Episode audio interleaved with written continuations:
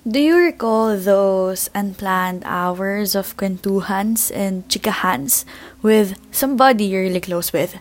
Minsan sa classroom, during lunch, or kapag walang teacher, minsan sa mall, sa mga coffee shops doon, or minsan sa messenger, telebabad kayo ng friends mo, or mag-chat kayo hanggang madaling araw.